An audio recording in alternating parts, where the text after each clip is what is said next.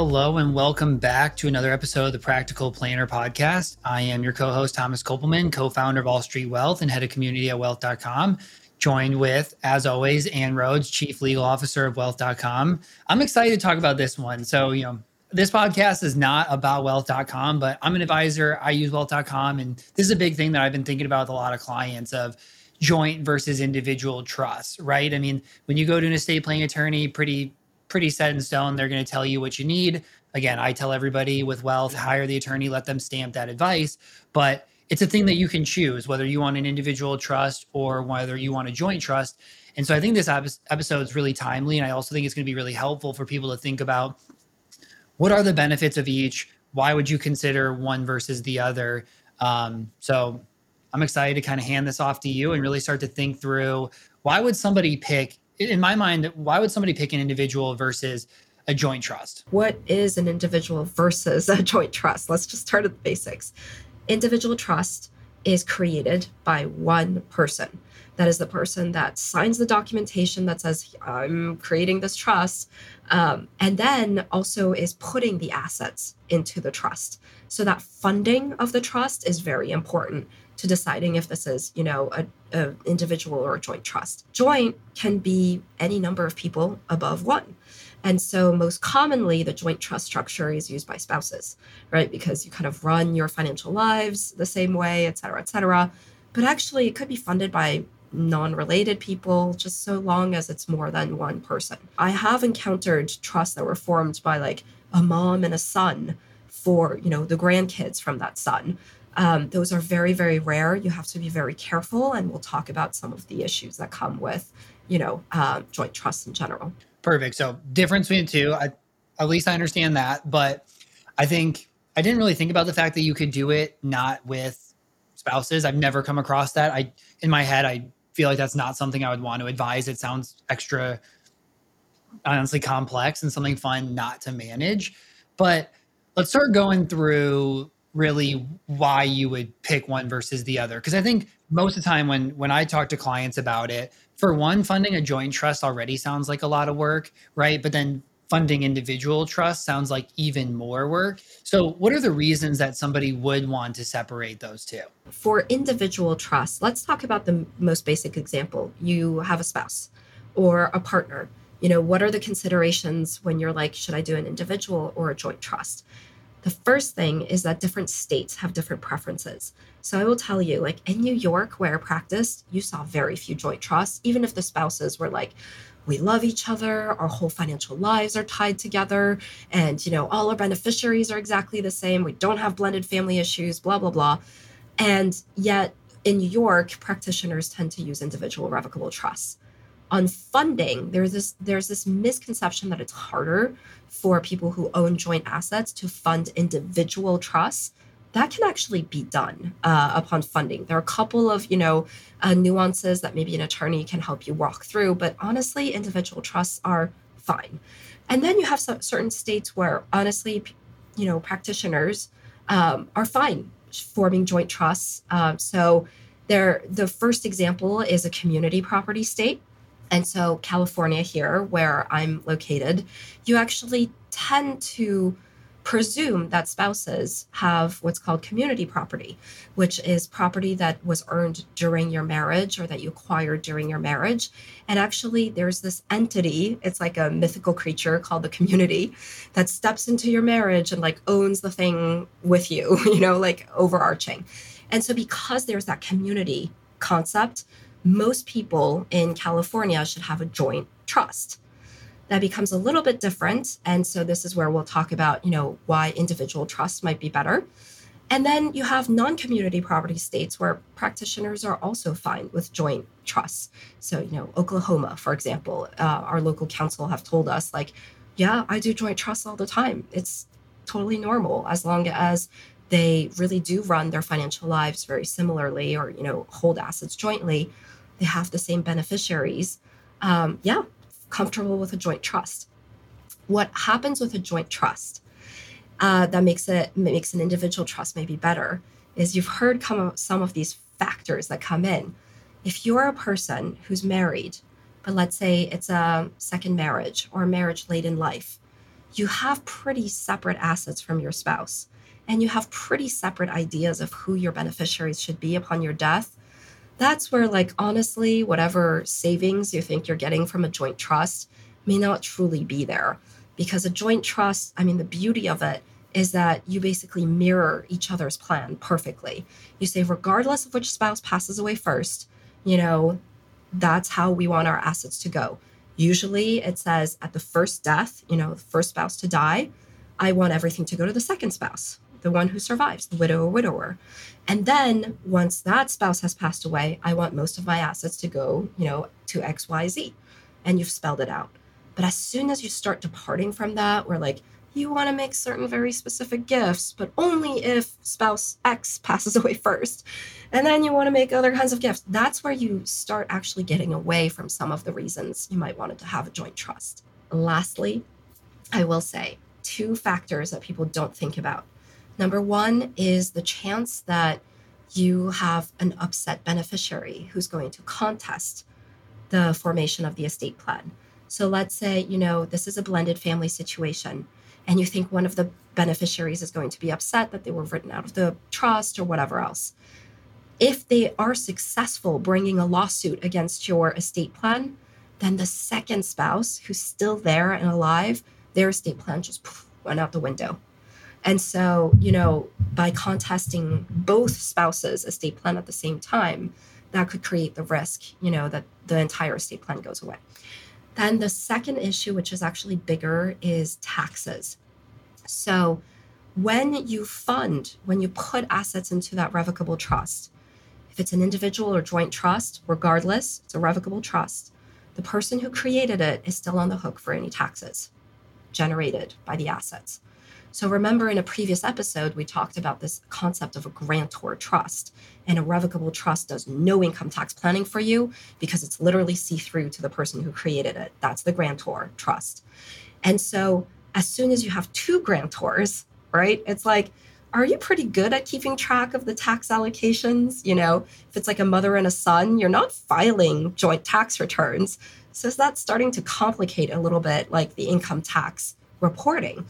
And so that's the reason why for non spouses, we definitely don't recommend that you do a joint trust because it becomes tax accounting issue. For spouses that file jointly, it's a little less of an issue, to be honest. But then you talk about all the people who are in domestic partnerships, civil unions, something that's a very long-standing partnership, right? Romantic partnership. But if you're not filing those taxes together, you know you're not able to file jointly then you do still have that issue.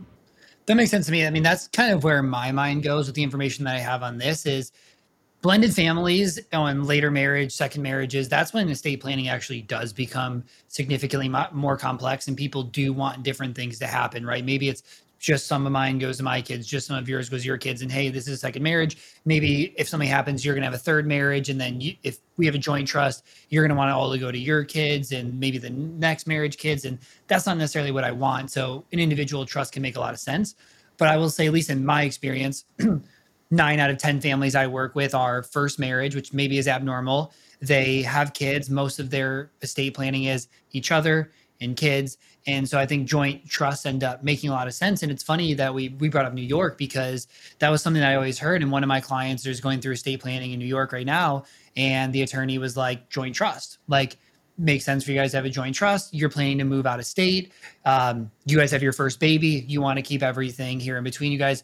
Joint trust makes a lot of sense. And so that's what they were getting done. Yeah, no, absolutely. And there's this added complication of people move during their lives. So, yes, you made a, this perfect plan that was really great for the state where you lived, and then you moved somewhere else. So, remember, you know, you could have people moving from a community property state to a non community property state or vice versa. What do you do about that? It's a complicated question, to be honest. Maybe something you should explore with your advisor, CPA, an attorney. But I'll give you an example, right? A couple of examples of people who have kept their legacy trusts, even though it wasn't the best format for their new trusts. So I had a, a, set of clients where they had community property in California. They were married here, they earned, you know, some amount of money here, and then they moved to like Wyoming, which is not a community property state. And in that move, we debated with them whether or not they should keep their community property trust. we decided that yes, it was worth it because what was in their community property trust were quickly appreciating assets. They had some real estate in there, but they had a lot of stock in startups as well. And there is something called a double basis step up that is very important because as each spouse passes away, in community property cases, the IRS will actually respect giving you a basis step up for the entire asset up to its fair market value so that if the surviving spouse sold it at that time, you would actually pay like very, very little in capital gains. And so for quickly appreciating property, it's like it's a big deal to lose the double basis step up. And pretty much the only way you can prove to the IRS after you moved out of state, oh, no, no, no, this thing is still community property. Practitioners think that the best way to preserve that is actually to keep it in a joint hmm. trust. That was like your old California trust. And so all of a sudden you have to, you know, they did new individual trusts, two individual trusts in Wyoming, but then that fed back into their community property trust. So it was like they had pour over wills that poured into individual revocable trusts that then poured into the community property trust. And for that, you need an attorney to get definitely. the flow right. Definitely. That sounds, that's definitely like uh, a state planning 301 or 401. Yeah. Super complex, but that does, that makes a lot of sense. And the client that I was talking about, they probably expressed to their attorney too that they're moving out of New York in the next year to Connecticut or one of the the neighboring states where that might just make the most sense for them. But there's nothing stopping you from having both a joint revocable trust with your spouse and an individual trust because that's got some legacy separate assets. Nothing stops you as long as, you know, the entire plan kind of flows together and they talk to each other, these trusts. Um, yeah, so I can give you another example. We had, uh, you know, a third generation beneficiary, grandson and he comes from you know a family that has a lot of wealth and they it's through a business right? So they want to keep the business in the family line. And then he got married right as people do.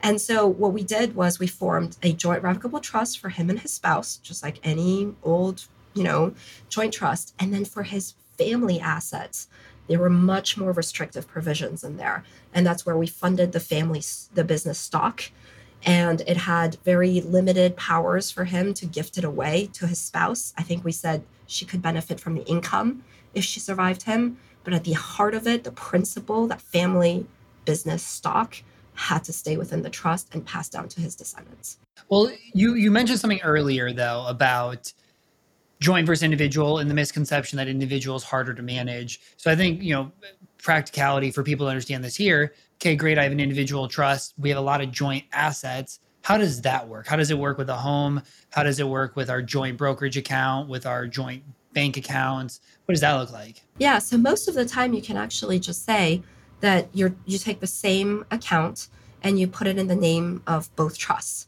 Um, so it's actually possible to do. There are a couple of nuances there where maybe you don't want to have that happen. Um, well, first of all, you don't have to absolutely fund everything into your trust. There are some states actually where you should have trust for like privacy reasons, but actually, you know, funding the trust is less of an important exercise. So, you know, that's the first thing. You don't actually have to fund everything sometimes into your trust. The second thing is you do lose certain protections that happen only if there's like the joint, like the right magic words, and the trust can't qualify for those magic words. So I'll give you an example. There's something called tenancy by the entirety in some states, like um, I think New York, Illinois, you know, Missouri. Um, and so what happens there is that there's some creditor protection that attaches to the asset. So think normally like your family home, right? Like no matter what, you know, husband or wife is doing out there that's like really risky and they have creditors coming after them, you put your family home as like held by the spouses in tenancy by the entirety. This is a type of titling that only spouses can have together. And so by trying to fund that into a, a two individual revocable trust, you'd actually lose that creditor protection. So creditors can now come after your family home. So it's a little delicate, right? So sometimes individual trusts are not, you know, the right solution. But I will tell you there is something called tenancy by the entirety trusts as well. And so, you know, you can actually specifically, like the state statute will say, if you stick this asset into a trust, that's specifically formed to preserve tenancy by the entirety, we will respect that. So there are all sorts of, you know, crazy mechanisms out there with individual and joint trusts. Yeah, that makes sense. I was actually just reading about that this week for a client in California. I mean, obviously that does make sense in that state, but there's all of these small terms and there's like five different accounts that it could be and they're so slightly different but the same in, in certain ways. And I was just like, oh man, I need to talk to Anne about this. Yeah, yeah, exactly. It can be very confusing. There's also the confusion of like various stopgap solutions, or what we as estate planners think of as stopgap, because it's like, you know, transfers on death, like for cars and tangible personal property and all sorts of things. Okay, what, what else have we not hit on in the difference between joint and individual when to consider one versus the other? It's a personal decision, right? That you should take into account. Um, it also depends a little bit on how like if you have a CPA, for example, if all of a sudden like your income tax reporting becomes a little complicated, if you have a CPA in the picture who can help you track income streams from assets that should be like under the name of your spouse versus yourself um, or your non-spouse more likely. And so these are some of the things that you should be thinking about when choosing between an income uh, an individual versus a joint revocable trust. I don't know thomas do you have anything else that you're thinking of? The only thing I was thinking of is like in my mind as the non-estate planner here in the conversations that I've had, it feels like sometimes individual trusts get pushed a little bit more because it seems like a little safer of a route, right? Like if divorce happens, if remarriages happen, like it seems like, hey, this is probably the easiest way to ensure everything goes exactly the way that you want. And I think sometimes as the client or the person is like, we're married, we have kids, this is the marriage, this is our life we know we want the same things. We want a joint trust. And so a lot of times it still does make sense to go the joint trust route. But I think, you know, I think it's easy sometimes to be in the lens of an estate planner and say, like, we've seen so many things go wrong. So we're viewing this yeah. through the how do we try to make sure things go right and more separate can can help that. But then for a lot of people, there's disconnected. Like it feels simpler and that we are on the same page and that I don't know. I think sometimes when people hear this, they're like, we believe in our marriage. Like it's kind of a stamp too of being like this, know. you know, it's almost like a it's a feeling about their own marriage to be like, we don't need to think about this not working and have things separate because it's gonna work. There's so many, you know, points uh, along the estate planning journey where you have to kind of make a call about how you feel about people. And it starts with your spouse, but also your kids and like all sorts of family members. And this is one of those I think, early points where you're like, oh, you know, what do I anticipate? And will that change my estate plan? My best advice is do the best you can with the information you have today. And you know what? Worst comes to worst, if you made a joint trust, guess what? It's revocable, right? And as part of a separation proceeding of some sort, like you'll understand kind of where assets ended up and you can revoke that joint trust. Usually, um, honestly, the spouses should have the uni- unilateral right to revoke a joint trust. Maybe it will be addressed in that separation proceeding. It gets a little messy, but it's revocable. And we hope for you that's not what you have to go through, unless it's that's the better thing for your life. But okay, perfect. I think this is kind of all that we need to hit on for this episode. I'm glad we were able to sit down and talk through this because it's been something that I've been thinking about a lot. Is you know, I think in the last year, I've had more clients go through estate planning than every other year combined. And so I've been learning a lot. Very, this podcast has obviously been great for me, but, you know, this is something that started to come up more and more. So hopefully for other advisors, this is helpful for things to think through. Because again, as the advisor, you're not the estate planning attorney. You're not telling them, you're not giving legal advice, but you still still should be able to educate your clients on why they're doing these things. I think for me, when my clients are the estate planning attorneys, they still come back to me and say, like, is this right? Does this make sense? Are we doing the right things? And so I have to be able to understand why an estate planning attorney is recommending that and helping re-explain it to them in the way that we as advisors probably know our clients better because when the estate planning attorney, right, you're going to go work with them, you get your estate planning done, you're kind of going to move on. For us, I've been working with these people for a year, so I really can understand here's their knowledge base, here's what they get, here's their concerns. And so I do feel like it is my job to make sure they feel good about the things that they're doing and understand why they're doing it. Yeah. A couple of notes I wanted to add before we wrap up this episode yeah. is notice that I never said a couple of things about joint trusts. The first misconception I think that is very common is that all of a sudden you lose the ability to do uh, estate tax planning, some sort of tax planning with a joint trust because you've like combined with your spouse. That's actually not true at all. So, for example, in California, when I practice at Perkins Coie, we use joint trust for like our ultra high net worth clients. And so you can actually form the marital trust, the bypass trust, all of those things to make sure that you still can do tax planning. And it's very important that you understand you can form a joint trust so that after the first death, you know, the first spouse to die, you still preserve the unlimited marital deduction. And so that's a very common misconception. You can do all the tax planning your heart desires through a joint trust. The second misconception, I think, is that you can no, lo- no longer control your spouse.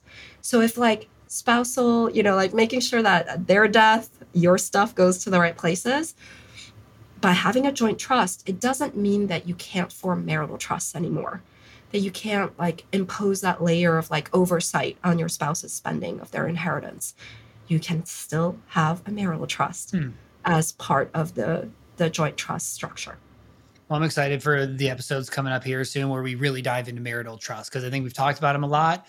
And I think probably a lot of people are like, cool. Well, I can't wait to learn about it because it sounds very impactful, but complex at the same time with the different abilities that you have by utilizing them. Perfect, Anne. Appreciate you coming on, everybody. Thank you again for listening. Always want to send a reminder that if you guys have topics, please let us know. We've been starting to get a lot more, and all of the ideas have been really good. And you know, we have this whole list of all the upcoming episodes, and they're all getting plugged in. So if there's something you want to learn, let us know. Uh, but thank you again for listening. Uh, please rate, subscribe, and we will see you back for the next episode.